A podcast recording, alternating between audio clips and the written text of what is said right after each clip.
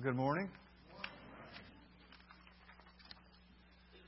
First of all, if you are a visitor here for the first time today, I just want to give you a warm welcome. Say welcome to, to Gateway. And as you've heard in the uh, uh, in the announcements and in the prayer request, uh, right now we're in the middle of searching for a pastor, a full-time pastor. But but praise the Lord, we have a group of men in the church uh, who are gifted among our elders and others who are able to teach and bring us God's Word each week. And, and we're just truly grateful uh, for that. I have, for those of you who don't know me, my name is Greg Teal. Been at Gateway since 2003. An elder for 10 years, taking uh, some time off from the eldership here uh, since last April. Uh, but really, it's a privilege to be able to, to share with you today. I would say when Robbie prayed, you know, the pastor search committee, talked about uh, to help that small group be in unity. Uh, that's interesting. We've, we've been going through Romans in our Sunday school class for about the past year and a half. And we're now in chapters uh, 14 and uh, 15, or 13 and 14 and 15, where Paul begins to get to, to the issue of unity in the church. And, and I will tell you that uh, it is a worthy goal to wrestle with and strive with because unity in the church glorifies God more than just about anything because it demonstrates the power of Christ to break down any kind of a barrier. And so today, even as, as I share, uh, last time I shared with you, I shared from Romans chapter 12, verses 1 and 2. Uh, and today I'm going to kind of fast forward a little bit uh, to Romans chapter 12, verses, verse 9. So we're going to, and we'll probably only cover half of that verse today.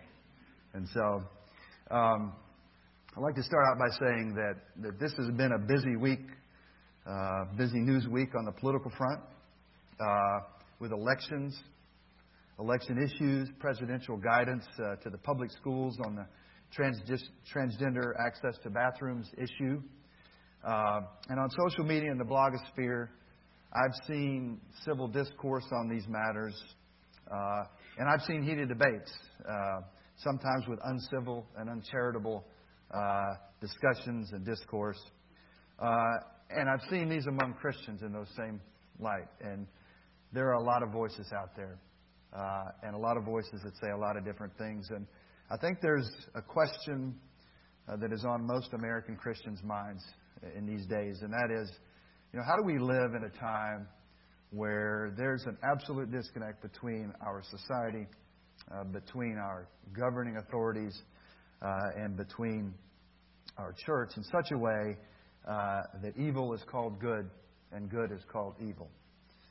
Um, Al Mohler, uh, who's the president of Southeastern, I'm sorry, Southern Theological Seminary in Louisville, Kentucky, says this in his book, "We Cannot Be Silent." The Christian church has long been understood by the culture at large to be the guardian of what is right and righteous. But now the situation is fundamentally reversed. The culture generally identifies Christians as on the wrong side of morality. Well, welcome to America in 2016. But first, I just want to say this is not new in history, um, nor is it new to many Christians across the globe today. In fact, the, the New Testament was written in times where actually the church was way on the outside uh, of society and the government. It was written at a time when the church was, in a sense, on the run. But oh, did the gospel spread and the church blossom. So, my question today is, church, where do we go from here? Well, we do what Christians have done since the time of Christ, and that is we live out authentic Christianity. Not the culture cultural Christianity of the past, not moralism divorced from theology, but we shine as pure light in the age of darkness. And there's really only one pure light, and that is Jesus Christ. He is the only one who will radiate through the darkness. Changing laws won't do it going back to an earlier time in our history where there was general agreement on how we should live together in our society, won't do it. It only comes by bringing the dead human heart to life. Being born again by the Spirit of God to eternal life with Christ as King, and living out of that reality as an exile and as an alien in a foreign land. And really, God has called you and I, His church, to be that radiant light, to be the radiant bride of Christ as a witness to this world. And not only that, but as well a witness to the principalities and the powers that surround us on a daily basis. And I will tell you, this may not change our situation if we live out authentic Christianity. And it really, it may not change those around us. But we will be changed. And we will glorify our Father in heaven as we become more and more like Christ. Now, the last time, as I said, as I spoke to you, we talked about Paul's admonition in Romans 12, 1 and 2. Uh, and really, Romans 12, 9, what I, what I want to share today, uh, has a powerful word for us who follow in Christ these days. And after the introduction I gave you, this may not be what you think we're, we were going to talk about today. But Romans 12, 9 says this Let love be without hypocrisy. Abhor what is evil and cling to what is good. So instead of looking at the issues of the day, the turmoil that's swirling around us, and, and how we address those with truth, the Word of God, and, and by the way, I think that's very critical that we do that, and that needs to happen, that we need to address the issues of our day from God's Word, and we need to stand firm. But today I'm not going to talk about those. I want to begin really back at the beginning, and that is look at the heart of God's love today. So I want to set the context to start us off. And Paul in Romans follows his familiar pattern when he writes a book. He did this in Ephesians, he's done it in Romans, where he, he talks about, if you want to say it this way, orthodoxy, where what is our right belief, and then he goes into orthopraxy, which is our right practice. In other words, what do we believe, and then how do we live out of that?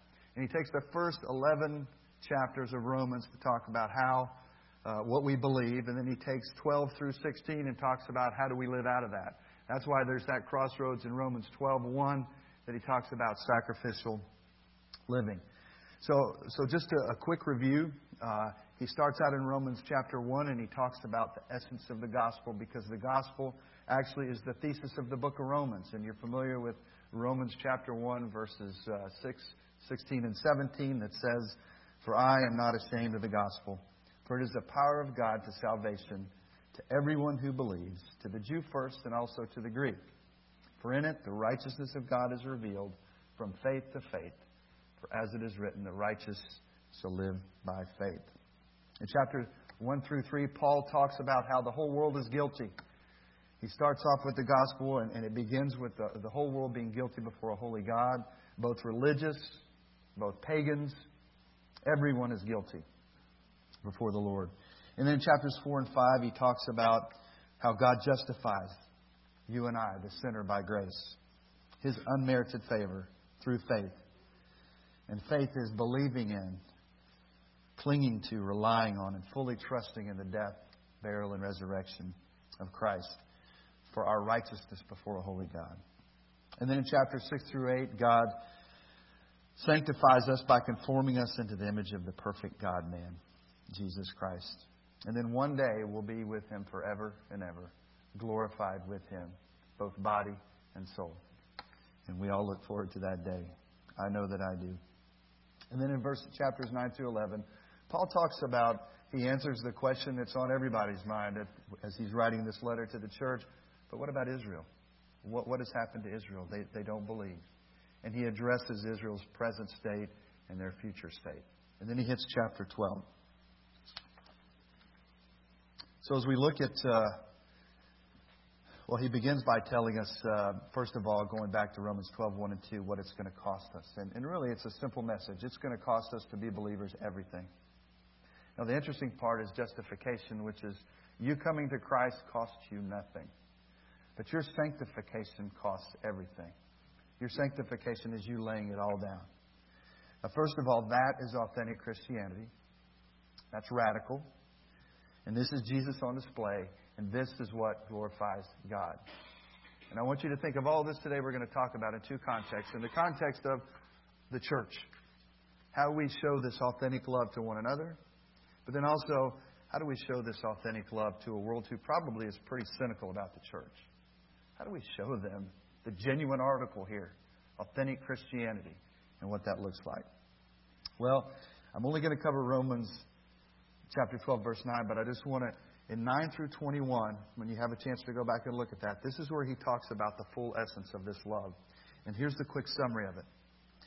We begin with pure, genuine, sincere, unhypocritical love, hating evil and holding fast to what is good. Humbly, affectionately being concerned with others, enthusiastically and fervently, with maximum effort serving the Lord. And when the inevitable resistance to that service comes, we face it with hope and joy and believing prayer.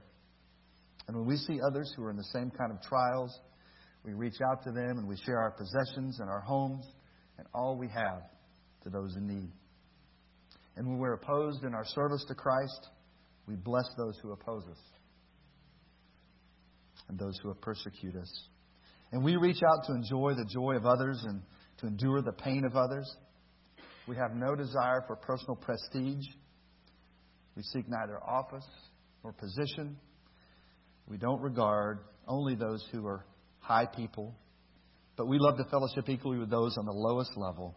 And we are marked by a humility that knows no intellectual or social aristocracy. And even those who personally harm us, we don't return evil against them. But we desire to overpower them with good no matter what they have done. And we assign any vengeance or any judgment or any punishment to God. And in the end, we're overcomers. We're the winners. And that's where Paul finishes this passage. Don't be overcome by evil, but overcome evil with good. And that's the whole story of Romans 12, 9 through 21. So that's the context as we come to Romans chapter 12, verse 9. So as we begin, how does Paul get here? Well, one of the things that, that brings him here is he talks about in Romans, right before this, he talks about spiritual gifts in Romans uh, 12, uh, uh, the first uh, three, three to four verses. Um, verses 4 through 8 have been about how we use spiritual gifts in the church, and Paul turns from the focus on gifts to the focus on the more general way of love in the church. Now, does that sound familiar to, to anyone? Because we see that over in one of the biggest uh, uh, pieces that we have on spiritual gifts in the church, and that is 1 Corinthians chapter 12 and 13. If you go ahead and turn there. 1 Corinthians chapter 12. We'll start in verse 31 and then we'll move to um, chapter 13.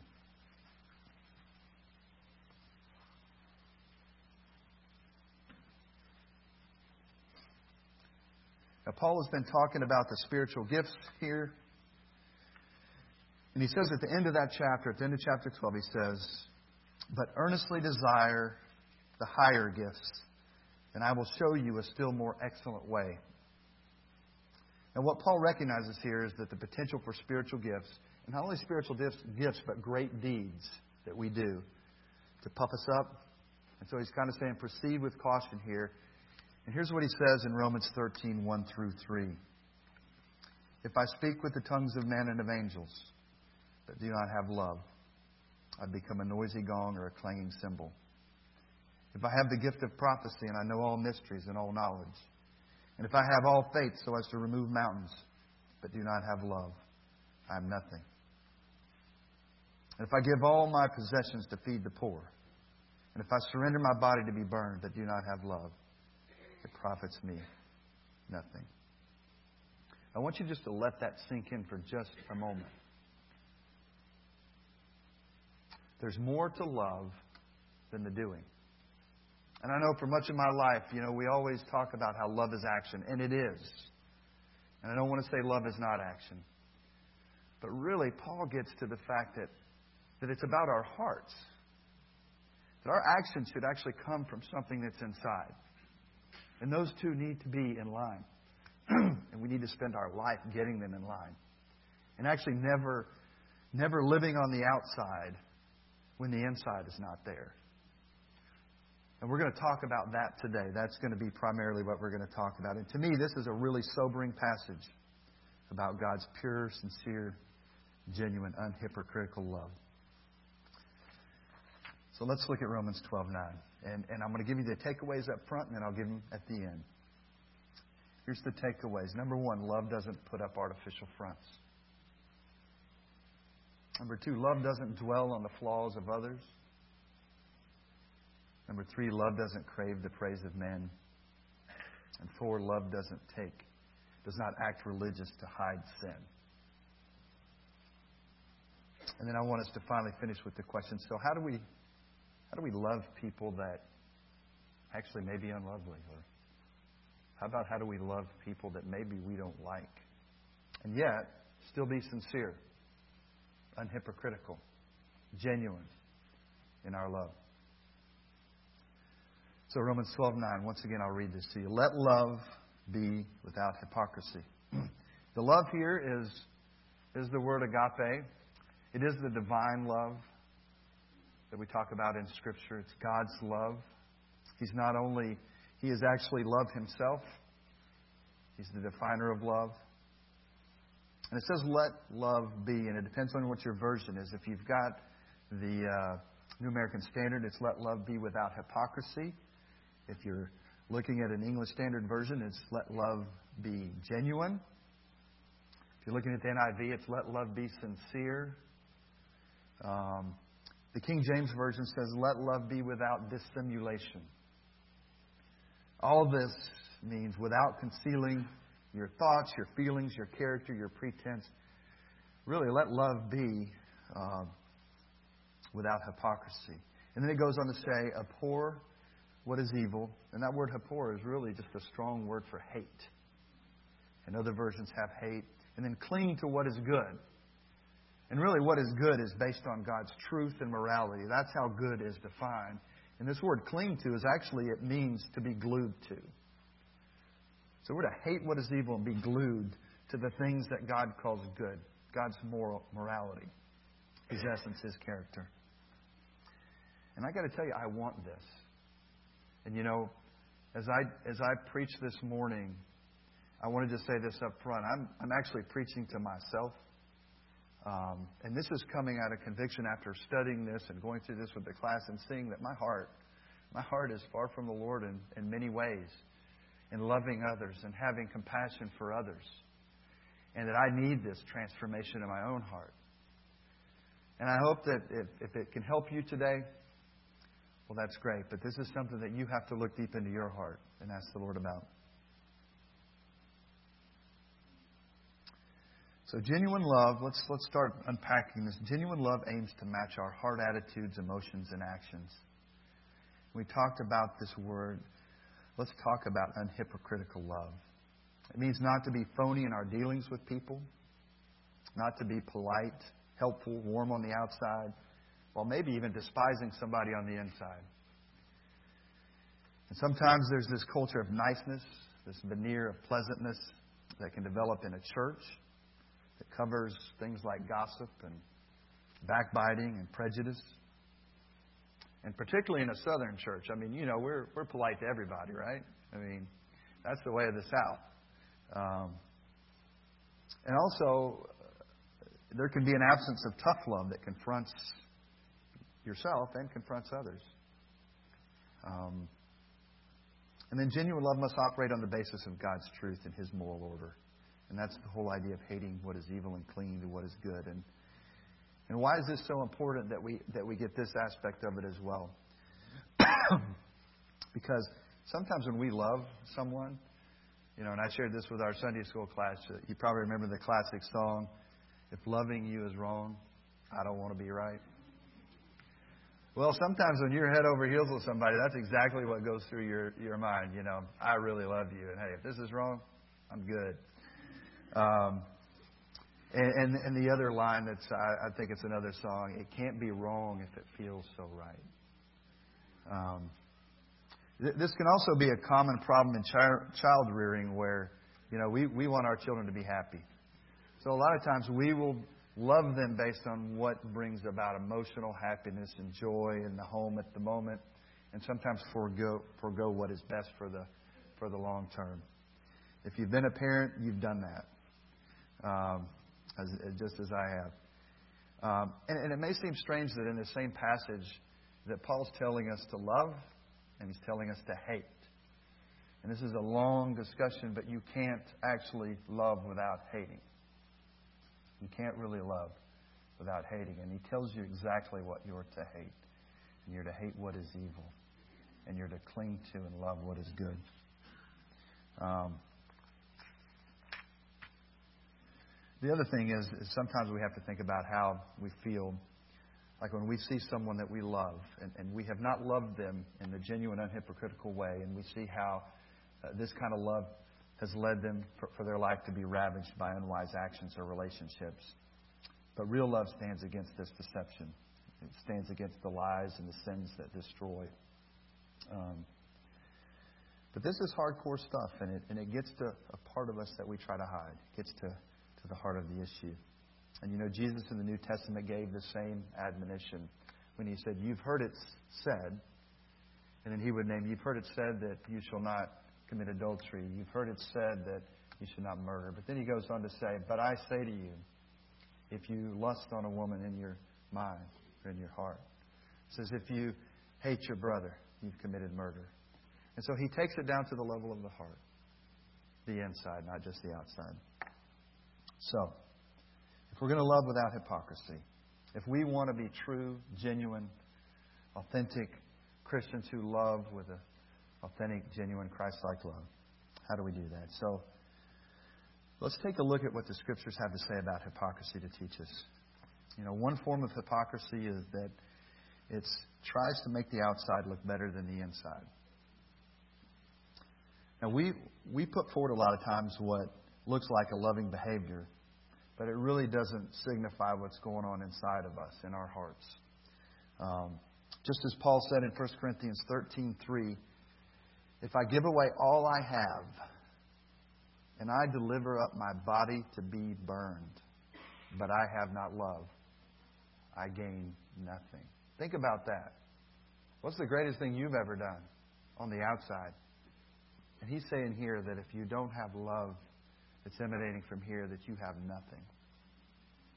So you can do some remarkable external acts of sacrifice and not have love.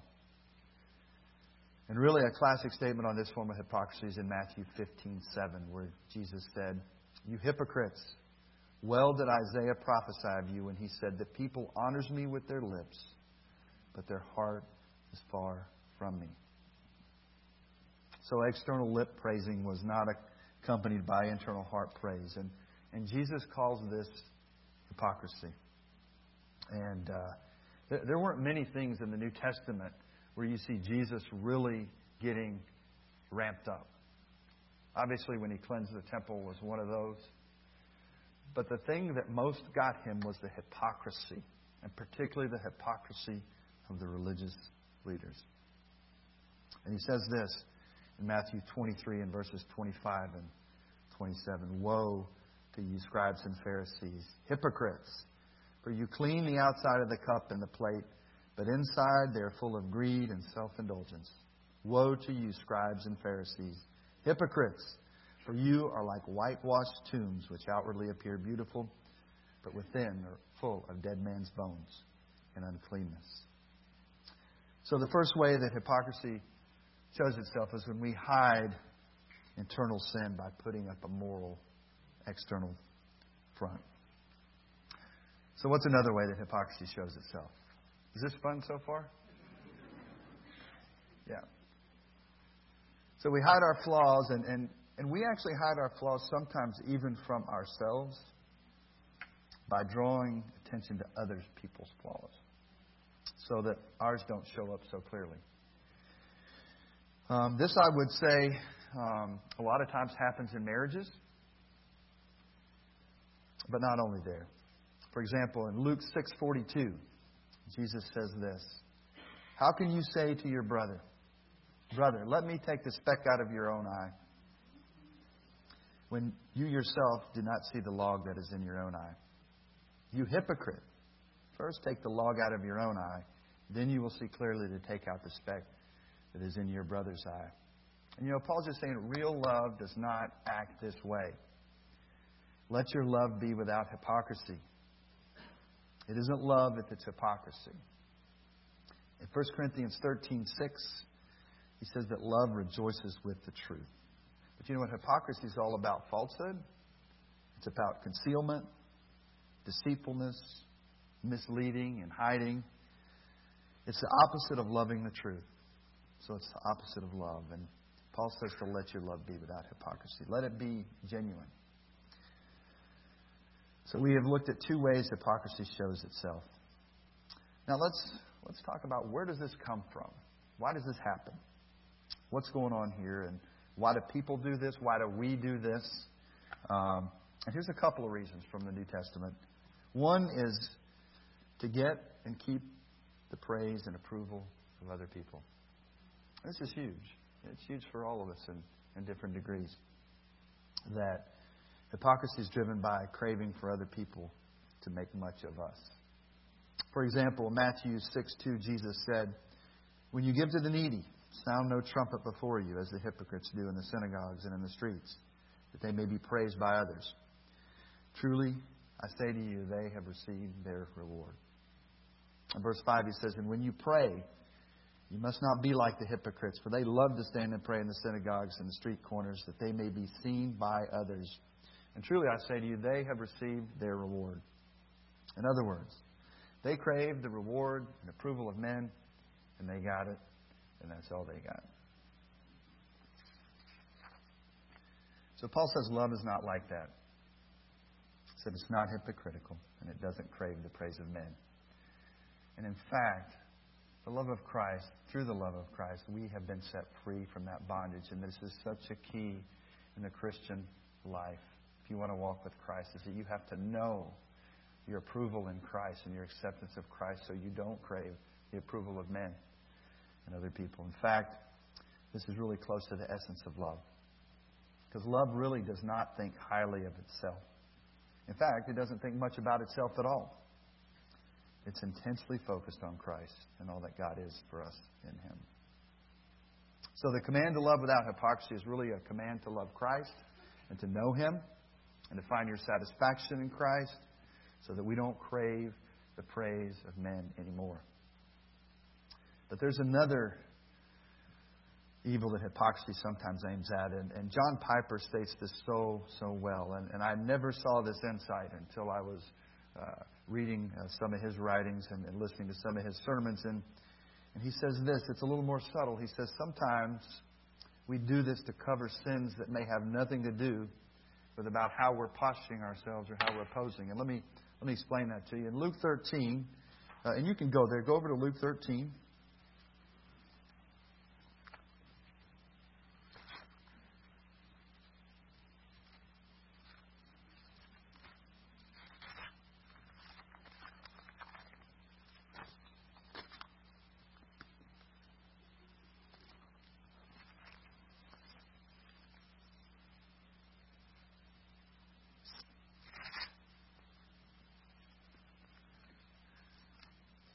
I'm going to start reading. We're going to read this whole story, starting in verse 10. It said, He was teaching in one of the synagogues on the Sabbath, and there was a woman who for 18 years had had a sickness caused by a spirit. And she was bent double and could not straighten up at all. When Jesus saw her, he called her over and said to her, Woman, you're freed from your sickness. And he laid his hands on her, and immediately she was made erect again and began glorifying God. Isn't that awesome? I want you to think about that. 18 years. How many of you have been sick for 18 years? I know that, you know, that Miss Ruth, who we love and loved and, and has been in our church for years, was sick for many, many, many years. And we saw her glorify God in that. But can you imagine being sick for 18 years, bent over, and all of a sudden you're healed? Can you just imagine that? That is just amazing. But the synagogue official, indignant because Jesus had healed on the Sabbath, began saying to the crowd in response, There are six days in which work should be done. So come during them and get healed, and not on the Sabbath day. Does that sound like a pretty religious answer to you? Now, let's don't laugh too hard, because I bet we've given some religious answers before, too. But the Lord answered him and said, You hypocrites. Does not each one of you on the Sabbath untie his ox or his donkey from the stall and lead him away to water him? And this woman, a daughter of Abraham, as she is, whom Satan has bound for 18 long years, should she not have been released from her bond on the Sabbath day? And he said this, as he said this, all his opponents were being humiliated and the entire crowd was rejoicing over all the glorious things being done by him. Wow. So Jesus called this man, this Pharisee's zeal for the Sabbath, hypocrisy. Why? It wasn't so much that he was seeking the praise of men. He was a hypocrite because his religious zeal was hiding something. So, what was this man concealing? He says, Does not each of you, it was in the, the verse, does not each of you on the Sabbath untie his ox or his donkey and lead it away to water it? Turn over to Luke 16, verses 14 and 15. A little insight into the Pharisees. 16, 14, and 15. Now the Pharisees, who were lovers of money, were listening to all the things and were scoffing at him. And he said to them, You are those who justify yourselves in the sight of men, but God knows your hearts. For that which is highly esteemed among men is detestable in the sight of God. You know, it's the ox and the donkey that helped these Pharisees make their living. They were more concerned about their animals, more concerned about their animals to be used to make a living for their money than they were about a woman, a daughter of Abraham, who had been healed after 18 years of sickness. Now, this really cuts at my heart, too, because I've probably done the same thing in different ways. So Jesus was saying, You don't give a rip about this woman. You care about your ox and your donkey. You know what? Your religious zeal is sheer hypocrisy. But kind of as we as we start to draw to a close, let's not let's not talk about this as though this is the folks out there. And again, I want to share some words from John Piper here. He says, you know, there are liberals who do this, talking endlessly about the poor and about peace and about the environment, which are good things, and sleeping around on the weekend. And there are fundamentalists and evangelicals who do this, talking endlessly about the cesspool of modern culture and the godlessness of secular humanism and hiding away in their safe suburban homes with their surround sound entertainment centers, driving their $25,000 cars, and not lifting a finger for the poor or the catastrophic needs of the world. It cuts both ways. You can be a liberal hypocrite, or you can be an evangelical hypocrite. End quote. And I go back to where we started, but love is not that way. Love doesn't put up artificial fronts, doesn't dwell on the flaws of others, doesn't crave the praise of men, and it doesn't act religious to hide sin. Love forgets itself, looks to Christ, overflows with joy to Him and in Him to meet the needs of others. So, as we, as we come to a close, how do we love people unhypocritically, genuinely, from the heart, as well as by our actions? And, and some people who are not lovely, and some people who we may not even like. How do we do that? Well, we do it the gospel way. We do it by doing, and I want you to remember this phrase doing love while repenting. We do love while repenting. And softening the heart through the recollection of Christ's sacrifice for us. You know, Romans 5 8 says a very familiar passage God demonstrates his own love towards us, and that while we were yet sinners, Christ died for us. I wonder if you've ever said this to yourself Lord, I was so much more unattractive to you than this person is to me. A person who's generally nice and moral can't do this.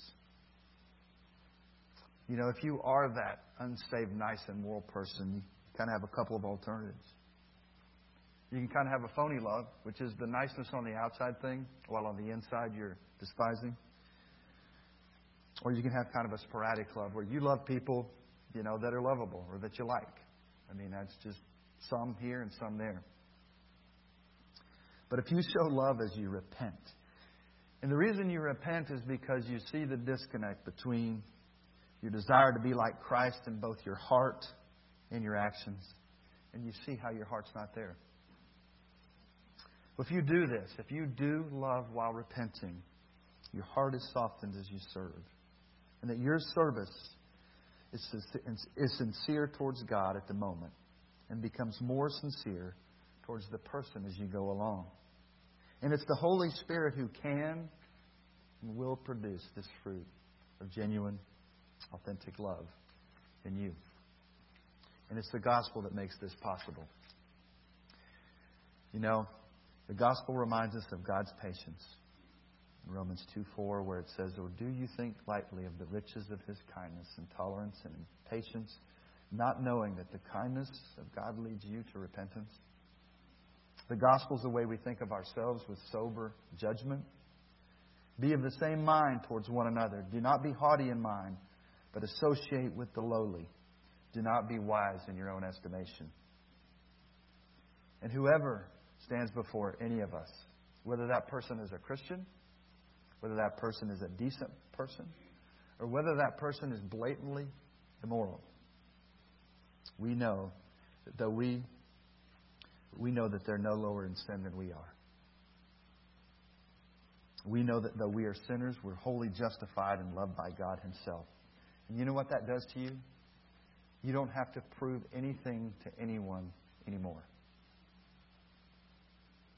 So without the gospel, we need to convince ourselves and others of our value and worth. And often this leads to hypocrisy. But in the gospel, we find the most admirable person of all is already pleased to be our Father and dwell in us. And in that, we're freed to love the outsider, the difficult, the awkward. We're free to honor all and come alongside of those who are marginalized. We don't have the need to affirm ourselves with those like us or necessarily those who we get on well with.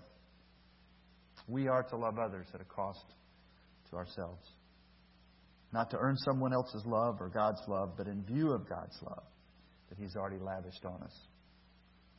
So, you know, the Bible makes much of Jesus' sacrificial love. He was stripped and killed to love us.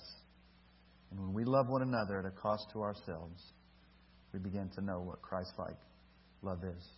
So, as the praise team comes, I just want to close with this is that, to go back to the beginning, is that really the essence of what I wanted to share today is that in times that we live today, one of the first order things for us to do as believers is actually to ask the Lord to birth in us a genuine, sincere, unhypocritical, authentic love for each other in the church, for those outside the church, and to recognize when we have a disconnect between our heart and our actions that we need to do love while repenting and then watch God begin to change our hearts. And so that all those conversations that we're having with people outside about all these issues of the day, that we're doing it from the right place. And that we can be winsome. We can be someone that they would love to have a conversation with because we truly, genuinely love them. And I don't know about you, but I'm not there. But I'm asking the Lord to help me get there. Pray that you'd come along as well. So, altars are open If you'd like to come up to be prayed for today or anyway.